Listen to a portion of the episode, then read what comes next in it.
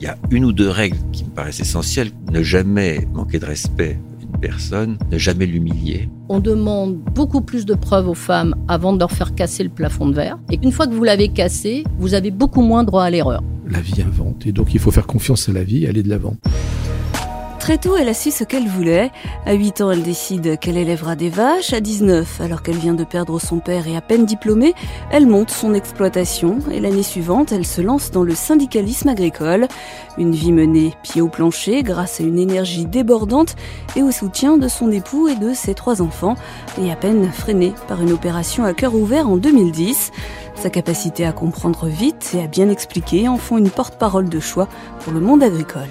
Christiane Lambert, agricultrice et présidente de la FNSEA. Depuis près de trois décennies, elle mène une vie de dingo, comme elle dit, habitant chez elle en Maine-et-Loire seulement deux jours par semaine. Dans les réunions, elle est souvent la seule à savoir ce qu'est vraiment le métier d'agriculteur, ce qu'est le travail d'un éleveur, comment on s'occupe des bêtes et d'une exploitation. Après avoir débuté aux jeunes agriculteurs, elle arrive naturellement à la FNSEA jusqu'à en devenir la première vice-présidente.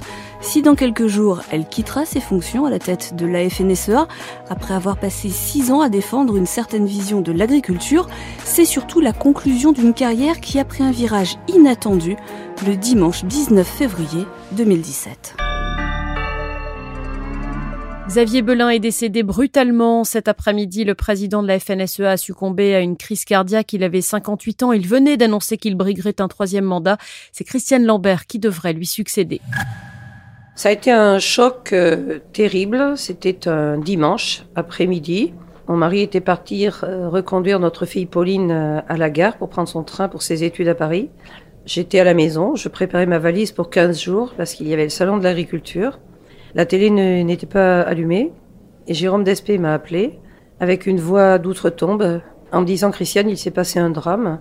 J'ai cru que c'était son épouse qui avait eu un problème. Il m'a dit non, c'est Xavier. J'ai demandé s'il avait eu un accident de moto, parce que Xavier faisait, de la moto, entre Paris et, il y avait déjà eu des accidents. Et il m'a dit non, non, non, Christiane, non. Et il pleurait, pleurait, pleurait. Il était en détresse totale et il me dit non, il est mort. Et là, c'est un choc. J'étais tétanisée. Je me suis assise et j'ai écouté Jérôme et on a pleuré tous les deux. Quand Jérôme m'a appelé, on n'a pas échangé sur le fait que j'étais première vice-présidente et que je devais assurer l'intérim. C'est seulement 15 minutes après qu'il m'a rappelé pour me dire Mais Christiane, j'ai oublié de te dire, c'est toi qui vas assurer l'intérim. Mais là, tout d'un coup, le poids sur les épaules est, est terrible parce qu'il y a la tristesse euh, terrible. Je pense à son épouse, je pense à sa maman, je pense à, ses, ses, frères et sœurs que je connais. La terre se dérobe sous vos pieds. Quand vous devenez euh, présidente de la FNSEA quelques semaines plus tard, vous êtes la première femme, j'aime pas dire ça, mais vous êtes la première femme à devenir présidente de la FNSEA. C'est une reconnaissance pour toutes les femmes qui travaillent dans l'agriculture, qu'on ne voit pas, qu'on ne connaît pas, qu'on ne reconnaît pas, les exploitantes, les agricultrices, les femmes d'agriculteurs, toutes celles qui ont fait l'agriculture qu'on connaît aujourd'hui. Vous la vivez comment, vous, cette élection? Xavier avait dit qu'il voulait se représenter le 25 janvier. Donc euh, nous avions tous respecté le choix de Xavier. Et j'avais dit, euh, je souhaite continuer être ta première vice-présidente. Donc j'allais continuer dans cet esprit. Et ce que je n'avais pas mesuré quand je suis devenue présidente, c'est comment les femmes allaient le recevoir, les agricultrices allaient le recevoir. J'étais connue dans le réseau, puisque je suis passée par le CNJA, le Centre national des jeunes agriculteurs, puis à la FNSEA depuis pas mal d'années. Mais j'ai ressenti quand je descendais d'une tribune dans, une, dans un département, après une assemblée générale, beaucoup de femmes qui venaient au pied de la tribune euh, me voir, me dire deux mots, m'embrasser, me dire qu'elles étaient très fières. Et puis moi j'ai pensé à ma maman, qui avait été engagée euh, elle aussi à la JAC mais qui avait arrêté toutes ses responsabilités pour élever ses enfants. J'ai la chance d'avoir euh, un mari qui accepte euh, que je sois partie quatre jours par semaine ou cinq jours par semaine, qui accepte que nous ayons eu une nounou pour s'occuper des enfants euh, non-stop à la maison, qui accepte aussi d'avoir quelqu'un d'anxieux, d'assomniaque dans la maison, voilà. Pour moi, c'était une forte, forte, forte responsabilité parce que j'ai vu Jean-Luc Guyot, Jean-Michel Lemétayer, j'ai vu Xavier. Je sais qu'elle est latente en érection du président de la FNSEA et tout ça sur les épaules, ça pèse d'un coup. Mais par contre, euh, j'ai le sens du devoir. Et donc, je, je me suis dit, il faut absolument que j'y arrive et que je m'entoure de gens qui vont m'aider à réussir. Et j'ai beaucoup, beaucoup travaillé, mais je me suis aussi beaucoup inspirée de ce que m'avait appris Xavier. Quand j'avais une décision à prendre, au début, je me disais toujours comment ferait Xavier? Je suis rentrée dans un bureau vide, euh, on n'a pas pu échanger sur quoi que ce soit puisque ça a été euh, brutal. Mais la fierté des femmes, oui, ça c'est quelque chose de super parce que dans le monde agricole, elles sont souvent invisibles, elles travaillent beaucoup, elles sont suffisamment reconnues. Même les épouses de responsables, les épouses de responsables sont dans l'abnégation. Elles pilotent l'exploitation quand ils ne sont pas là, quand ils travaillent à deux en couple. Et les femmes en agriculture ont un rôle euh, bien plus important que la reconnaissance dont elles bénéficient. Euh, vous, vous n'avez que 19 ans lorsque vous vous êtes installé. Une petite exploitation de quelques hectares. Il y avait des porcs et, des, et du et lait. des- et du lait et des vaches. Vous entrez l'année suivante euh, directement dans, dans l'univers du syndicalisme agricole. Pourquoi s'installer si jeune et pourquoi le syndicalisme agricole? Pourquoi l'engagement? J'avais décidé à l'âge de 8 ans d'être agricultrice en triant les vaches avec ma maman parce que mes parents étaient agriculteurs. Papa travaillait à l'extérieur parce que la petite exploitation nécessitait un salaire extérieur à l'époque. Et donc j'ai beaucoup C'est travaillé encore sur la ferme. le cas aujourd'hui. Hein. Oui, j'ai encore, j'ai beaucoup travaillé sur l'exploitation et je trouvais euh, ma mère très épanouie dans son travail, enthousiaste, bosseuse, et je voulais faire pareil. Donc euh, études agricoles choisies, bac euh, agricole, euh, brevet technicien supérieur agricole aussi, euh, technique et gestion. À 19 ans, j'ai mon diplôme en poche et cinq jours plus tard, je devenais agricultrice. Et sept mois plus tard, je m'engageais au sein du centre cantonal des jeunes agriculteurs de Massiac. Nous avions relancé une équipe euh, et les agriculteurs, euh, 55 à l'Assemblée générale, c'était pas commun, et- ils m'ont élue présidente. J'avais découvert le syndicalisme agricole par un agriculteur en Haute-Loire, quand j'ai fait mes études en Haute-Loire, qui était venu témoigner. Et j'avais été très impressionnée par euh, sa connaissance euh, macroéconomique, géopolitique de l'agriculture. Et je me disais, waouh, un agriculteur euh, de Haute-Loire, éleveur, qui a cette connaissance-là, cette ouverture-là, le CNJA, c'est quelque chose de vachement bien. Et je me suis dit, tiens, si un jour je suis appelée, j'irai à leur réunion. Et c'est ce que j'ai fait. Et puis, de fil en aiguille après, le centre départemental m'a demandé d'être vice-présidente. Et c'est comme ça que c'est parti. Alors, m'engager pourquoi? Mes parents ont toujours eu des, des responsabilités. Maman était engagée euh, au groupement de vulgarisation agricole. Et c'est surtout, elle était aussi très ouverte aux autres à rendre service tout le temps. Mon père également. C'est-à-dire que dès que quelqu'un venait toquer à la porte, il avait besoin de quelque chose, chez nous, il avait le service dont il avait besoin. Et euh, cet état d'esprit-là, finalement, on se rend compte que ça imprègne énormément. Euh, c'est pas dire euh, j'ai pas le temps, je sais pas faire, c'est euh, qu'est-ce qu'on peut faire et comment je peux régler ton problème? Et d'ailleurs, même mes enfants me disent, euh, maman, quand quelqu'un vient t'exposer un problème, avant même d'écouter la totalité du problème, dans ta tête, tu te dis déjà qu'est-ce que je peux faire, comment je vais résoudre son problème. Il paraît qu'ils ils avaient une phrase quand ils étaient petits, vos enfants, qui décrochaient le téléphone. Oui. Guillaume et Thibault, quand ils étaient petits, disaient souvent Bureau de Madame Lambert, assistante sociale, bonjour. C'est vrai que souvent les appels étaient de la part d'agriculteurs qui avaient des problèmes. Vous savez, on nous appelle rarement pour nous féliciter. Maintenant, un peu plus. Avec le téléphone portable et les SMS, il y a plus de, des petits messages sympas d'encouragement ou après des, des, passages télé ou des articles dans la presse. C'est vrai que les gens appelaient et ça durait longtemps. C'était aux heures des repas, forcément, parce que c'est là où ils me trouvaient. Ça a été pesant parfois pour les enfants, ça. Est-ce que le syndicalisme, c'est aussi une façon, quand on est agriculteur, de ne pas être seul? Oui, évidemment. Une des raisons pour lesquelles moi j'ai aimé aller au CCJA, centre cantonal d'abord, c'est que je venais de finir mes études de BTS, ambiance estudiantine, donc euh, la convivialité, mais aussi la fête tous les jeudis soirs, des gens de partout. J'étais dans une école où il y avait des fils ou des filles d'agriculteurs et des non-fils, non-filles d'agriculteurs, mais un vrai melting pot, 44 départements représentés. Pour moi qui n'avais jamais voyagé, jamais pris de vacances avec mes parents, d'un coup d'un seul, ça a été une immersion. Vous avez fait le tour de France en allant à l'école. Voilà, c'est ça. Et donc j'avais besoin de ces contacts. Je suis quelqu'un d'assez convivial. J'aime bien faire la fête aussi. J'aime bien échanger, euh, partager. J'étais déléguée de classe. J'étais capitaine de l'équipe de handball. Oui, vous dites que vous avez une âme de leader. Oui. Oui, parce que j'aime bien prendre des initiatives pour engager des, des, des, des choses. Quoi. Donc ça, je pense que c'est aussi le gène familial, les gènes familiaux qui m'ont imprégné. Et par contre, quand je suis arrivée sur mon exploitation, dans un petit village où il y avait euh, cinq exploitations et que des agriculteurs euh, plutôt âgés, le sentiment de solitude est très fort. hein. Beaucoup bosser, se retrouver seul. Il y avait un vrai besoin d'aller vers les autres et d'échanger. Donc euh, c'est pour ça que je me suis trouvé bien d'aller au centre cantonal des jeunes agriculteurs. Vous êtes réputé pour votre volonté, votre dynamisme. Vous rendez souvent les choses impossibles possibles. Le président de la République vous répond directement. Les ministres de l'Agriculture que vous avez vu passer ont toujours eu peur de vous. Faut dire que vous, vous êtes souvent plus compétente sur les dossiers qu'eux parce qu'ils restent moins longtemps que vous. Votre meilleur ennemi, on dit que c'est Michel-Édouard Leclerc. Tout ce dynamisme, pourquoi l'avoir mis au service d'un syndicat et pas juste au service de votre exploitation ou des gens autour de vous Ouverture aux autres et puis certainement aussi l'envie d'avoir une vie euh, plus dense, euh, s'occuper que de soi, euh, ça, ne m'intéressait pas. Mais c'est difficile à expliquer. Hein. Je suis portée vers les autres, je suis portée vers l'action et l'envie de faire. Je reconnais que j'ai des qualités de parole, mais l'éloquence m'a été transmise par mes parents. Je reconnais que j'ai aussi une forte capacité de travail. Ça aussi, vu mes parents travailler beaucoup, beaucoup, euh, ne pas s'arrêter. Donc, j'aime travailler. J'aime travailler. Je m'épanouis au travail et je m'épanouis dans l'action. Alors c'est vrai que le sentiment d'être utile, c'est aussi dans mes valeurs euh, personnelles. Hein. Je suis croyante et pratiquante et c'est pas la foi contemplative, hein, c'est la foi active euh, et mettre en œuvre et, faire. Voilà, je suis une femme d'action. Et d'ailleurs, quand je suis à la maison, euh, j'aime plus souvent faire que lire encore et toujours mes dossiers, même si je lis, lis beaucoup, beaucoup. Et au service des autres, parce qu'il y a tellement à faire, on est une profession où beaucoup de choses étaient à faire. Et vous savez, il y a eu un déclic chez moi c'est que quand j'ai décidé d'être agricultrice et de le dire à 8-10 ans, euh, mes copains se sont moqués de moi à l'école. Euh, les profs me disaient, mais non... Euh, Vous êtes trop intelligente pour être agricultrice. Voilà. J'ai entendu ça plusieurs fois, de la part de mes profs, de la part des maîtres de stage chez qui je suis allée. tu réussis bien l'école, tu devrais faire un autre métier. Mais moi, mon truc, c'était d'être en action, au contact des animaux, au grand air, travailler dehors. C'est marrant parce que quand j'étais jeune, j'aimais pas trop euh, faire mes devoirs. Je préférais aller soigner les animaux avec ma maman. Et finalement, j'ai passé ma vie dans les dossiers à bûcher, bûcher, bûcher. Et le déclic, ça a été ça. Je dis, pourquoi cette profession est aussi mal jugée alors qu'on peut y voir des gens très heureux comme mes parents qui bossent et qui bossent aussi avec l'espoir de jours meilleurs. C'est-à-dire qu'il y avait un certain enthousiasme chez mes parents. C'était toute cette génération JAC qui était aussi portée par la promotion qu'ont donné les années 60 et qui font qu'ils sont partis d'une situation euh, précaires, petites. Ils ont bien développé leur exploitation. Ils ont priorisé l'étude de leurs enfants. Les quatre enfants, on a tous fait des études. Ils ont payé les études de leurs quatre enfants. C'était quand même valeureux à, l'époque.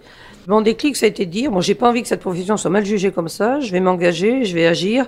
Donc ça me faisait du bien moi parce que j'ai un tempérament euh, de leader, d'action. Mais j'avais le sentiment que ça faisait du bien aux autres aussi qui me demandaient de le faire, de poursuivre et de m'engager davantage. Et après, il faut s'organiser. Alors c'est vrai que je me levais très tôt le matin pour faire le travail auprès des animaux. Et à 9h moins le quart, j'avais fini mon travail et je partais en réunion une heure et quart de route pour aller jusqu'à Aurillac, puisqu'à l'époque j'étais dans le Cantal, franchir un col euh, du Lioran à plus de 1200 mètres, donc euh, souvent enneigé ou gelé. dit qu'il y a de la neige, voilà. Et donc ça a été des moments euh, intéressants mais intenses et j'en garde de très très bons souvenirs. Dans quelques jours, vous allez reprendre la clé des champs, comme l'a écrit Paris Match, de manière assez jolie. Mais le pouvoir, l'influence, l'oreille des puissants, être au centre du jeu, est-ce que tout ça, ça va pas vous manquer? Peut-être un peu, mais vous savez, quand on est femme, on est habitué à des vies séquencées. Moi, j'ai eu trois enfants, donc j'ai travaillé beaucoup, puis j'ai fait un arrêt pour une maternité, j'ai repris le travail, les responsabilités, puis euh, deuxième naissance, Thibault, puis troisième naissance, Pauline. À chaque fois, on se remet en question, on s'arrête et on repart. Et donc finalement, cette vie séquencée, je la prépare dans ma tête aussi. Alors c'est vrai que ça va être un choc en termes d'intensité, mais j'ai aussi besoin d'un peu de répit et de repos quand même, parce que cette intensité, elle est aussi parfois un peu épuisante. C'est aussi beaucoup de stress parce que comme j'emmagasine beaucoup et que je n'aime pas l'échec, j'ai envie que toute négociation engagée aboutisse. Euh, j'ai envie aussi de choisir mon agenda, de ne plus être sur le rail du lundi matin jusqu'au vendredi, euh, 7h30, 23h euh, tous les jours, 23h30. De retrouver un peu les bêtes peut-être, non? Oui, puis de retrouver le plaisir de travailler avec euh, Thierry, mon mari. Dans mon idéal de vie, c'était avoir quatre enfants et être agricultrice avec mon mari. Donc, euh, on n'a eu que trois enfants, mais il y a eu le CNG au milieu, on peut dire que ça en fait quatre. Et j'ai peu travaillé physiquement dans l'exploitation, alors que c'est quelque chose que j'aime bien. Donc, quand je peux aller le week-end, alors je suis plutôt être de camp, hein, parce que c'est Thierry le chef. Donc, de temps en temps, il y a quelqu'un d'autre que vous qui est chef? Ah oui, oui, oui. Ah, dans l'exploitation, c'est Thierry qui pilote, évidemment. Ben, heureusement, parce que les cochons mangeraient pas souvent et ça serait très triste pour eux. Donc Thierry, il pilote, il est, il est consciencieux, il est très organisé, il est rigoureux. Donc euh, moi, je viens pour donner le coup de main qu'il faut le week-end pour pas perdre la main, mais c'est c'est pas moi qui pilote dans l'exploitation. Par contre, euh, on discute beaucoup et on prend les décisions ensemble. Et c'est vrai que là, on mesure que les responsabilités à l'extérieur m'amènent énormément d'informations, de connaissances qu'on partage puisqu'on a le même métier. Lui est engagé aussi dans la coopérative. Et c'est un, un, dialogue très intéressant et c'est très bien qu'il ait des responsabilités aussi parce que ça équilibre euh, et le temps et les sujets d'intérêt dans le couple. Oui, et puis il comprend aussi ce que vous vivez.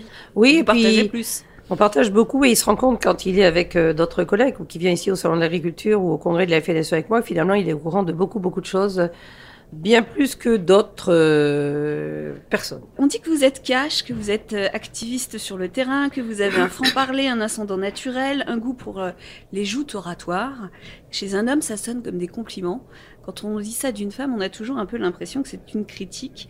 Euh, est-ce que vous avez souvent euh, eu affaire euh, à des machistes? Alors, ce que vous dites est vrai, c'est-à-dire que moi, je me souviens toujours de l'élection de Nicole Nota. Quand une femme est arrivée à la tête de la CFDT, c'est quelqu'un que j'aime beaucoup, Nicole Nota. Je crois que c'était la première femme qui première était à la femme présidente de la. CFDT. les articles disaient c'est une femme qui a de l'ambition, elle est sévère, elle est rigide, etc. Est-ce qu'on dit ça d'un homme? Non, en réalité non. Et c'est vrai que dans les, dans les joutes oratoires, comme vous dites, il faut avoir de la pugnacité pour répondre, il faut avoir de l'argumentation. Et j'ai mesuré que très souvent quand même, c'est jugé plutôt, euh, elle est teigneuse, elle est ci, elle est ça, parce que c'est une femme. Par contre, ça a changé. Je trouve que ça a changé, d'abord parce que les agriculteurs ont aimé le fait que j'aille sur certains plateaux difficiles et que je défende l'agriculture bec et ongle, y compris contre des idées reçues, des fake news, des a priori qui étaient quand même incroyables à propos de l'agriculture, qui existent encore d'ailleurs. Et ces qualités euh, d'argumentation, moi je les tiens beaucoup de mes, parents, hein, et puis aussi de la formation. Je me suis formée quand même à la à l'expression, à la communication. Quand j'étais au CNJA, j'avais suivi plusieurs formations et je dois dire que j'aime ça. Je suis dans une famille où on a la parole facile, hein, les, quatre enfants de, de, de la fratrie. D'ailleurs, les repas de famille sont assez animés. Et donc, le sens de la répartie, euh, petit morceau d'humour. Et puis surtout l'argumentation et la connaissance de ces dossiers. Qu'est-ce qui gêne l'interlocuteur quand on débat? C'est le fait qu'on peut contrer toutes les affirmations fausses. Il faut l'argumenter, il faut avoir des chiffres. Donc je prépare les interventions. Aujourd'hui, mes équipes me préparent aussi les, les, dossiers et ça, c'est appréciable. Et c'est tellement important quand on voit toutes les fake news qui sont bala balancées, qui sur les réseaux sociaux, qui sur certains plateaux de télé. Il y a des experts, des, des faux experts sur l'agriculture qui racontent n'importe quoi. Bah, ça me fait bondir. Mais même ici, au salon de l'agriculture. Votre dernière année de mandat euh, n'a pas été une année simple. Il y a eu la guerre en Ukraine, il y a eu la sécheresse, il y a eu l'inflation, les pesticides. Avant, il y avait eu toutes les questions autour des confinements. Est-ce que vous vous dites que vous partez en n'ayant pas soldé tous les dossiers? On n'a jamais fini. Il y a, j'ai le non, sentiment... mais là, il y en a presque plus que quand vous êtes arrivé. Pas forcément. Il y en a, il y en a toujours. On en a réglé un certain nombre, mais vous savez, euh, ça rend humble et modeste aussi. Hein. C'est-à-dire qu'on sait très bien qu'on est de passage et qu'il y a des sujets que l'on règle. On choisit pas l'actualité. Euh, c'est vrai que deux années de Covid et une année de guerre, euh, aucun autre président de la FNSE n'a connu ça. Et malgré tout, nous avons poussé les États généraux de l'alimentation, une loi, deux lois, une proposition de loi qui va se terminer bientôt, qui ont amené de réelles avancées à l'agriculture. On a fait avancer euh, l'intérêt pour la souveraineté alimentaire, qui est reconnu aujourd'hui.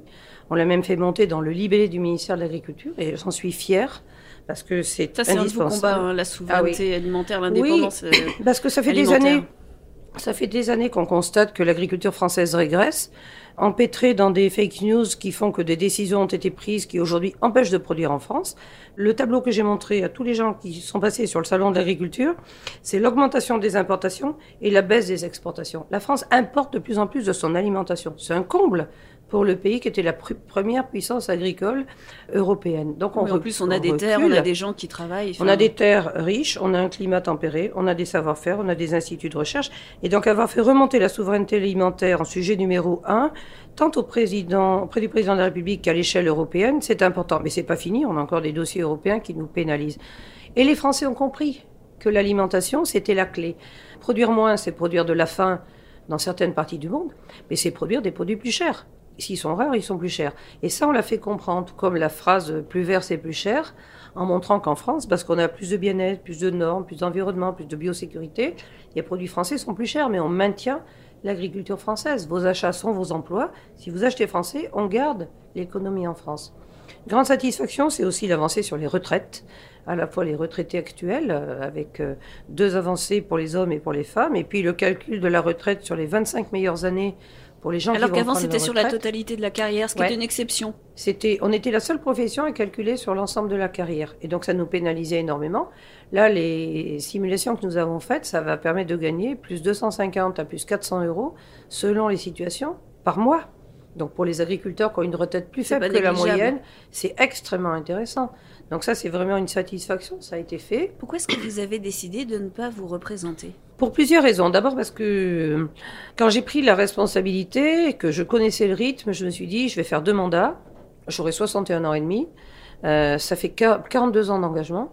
C'est pas mal. C'est pas mal. C'est pas mal. Bon, une opération du cœur en 2010 euh, et mon cardiologue qui me dit de plus en plus souvent moins de café, plus de sommeil, moins de stress.